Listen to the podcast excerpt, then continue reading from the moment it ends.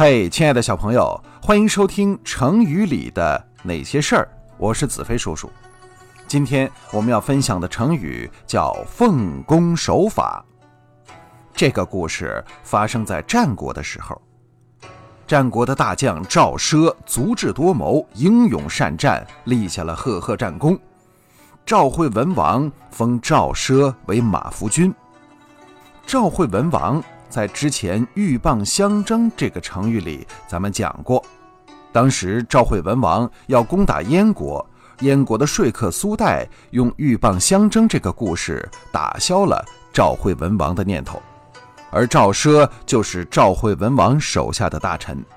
当然，赵奢有个儿子更出名，就是纸上谈兵的赵括，后来害得赵国四十万大军被秦国的白起坑杀。这个故事咱们在纸上谈兵的成语里讲过。赵奢啊，原来就是赵国税务局一个普通的收田税的官员。他对赵王是一片忠心，收税的时候大公无私，一视同仁。有一次呢，他到赵惠文王的弟弟平原君赵胜家里去收税，谁知道啊，这赵胜的管家是蛮横不讲理。我们家老爷可是当今赵王的亲弟弟，你敢跟我们收税，没门儿！就是不肯交田税。而且还带着一帮人动了手，打伤了收税的官员。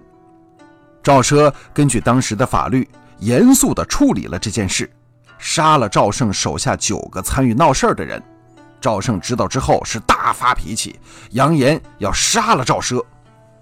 赵奢听说之后呢，不但没有躲避，反而主动去见赵胜，对他说：“您是赵国王族的贵公子。”为了赵国的长治久安，您应该带头遵纪守法才行啊！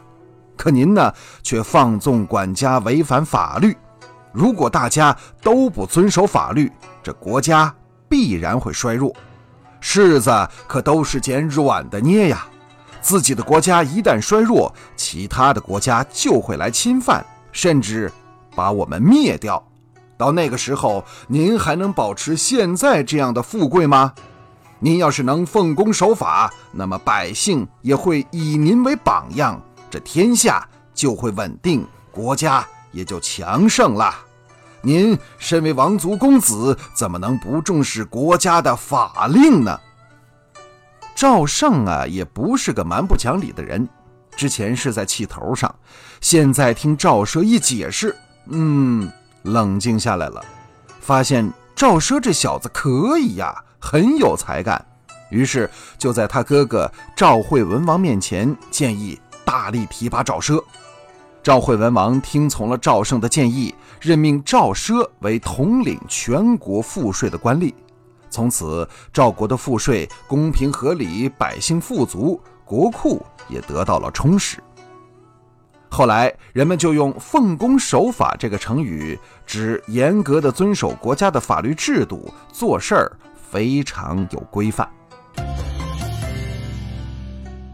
好，亲爱的小朋友，今天咱们的成语故事就分享到这儿，感谢你的收听，也欢迎你订阅和分享。我是子飞叔叔，咱们下次见。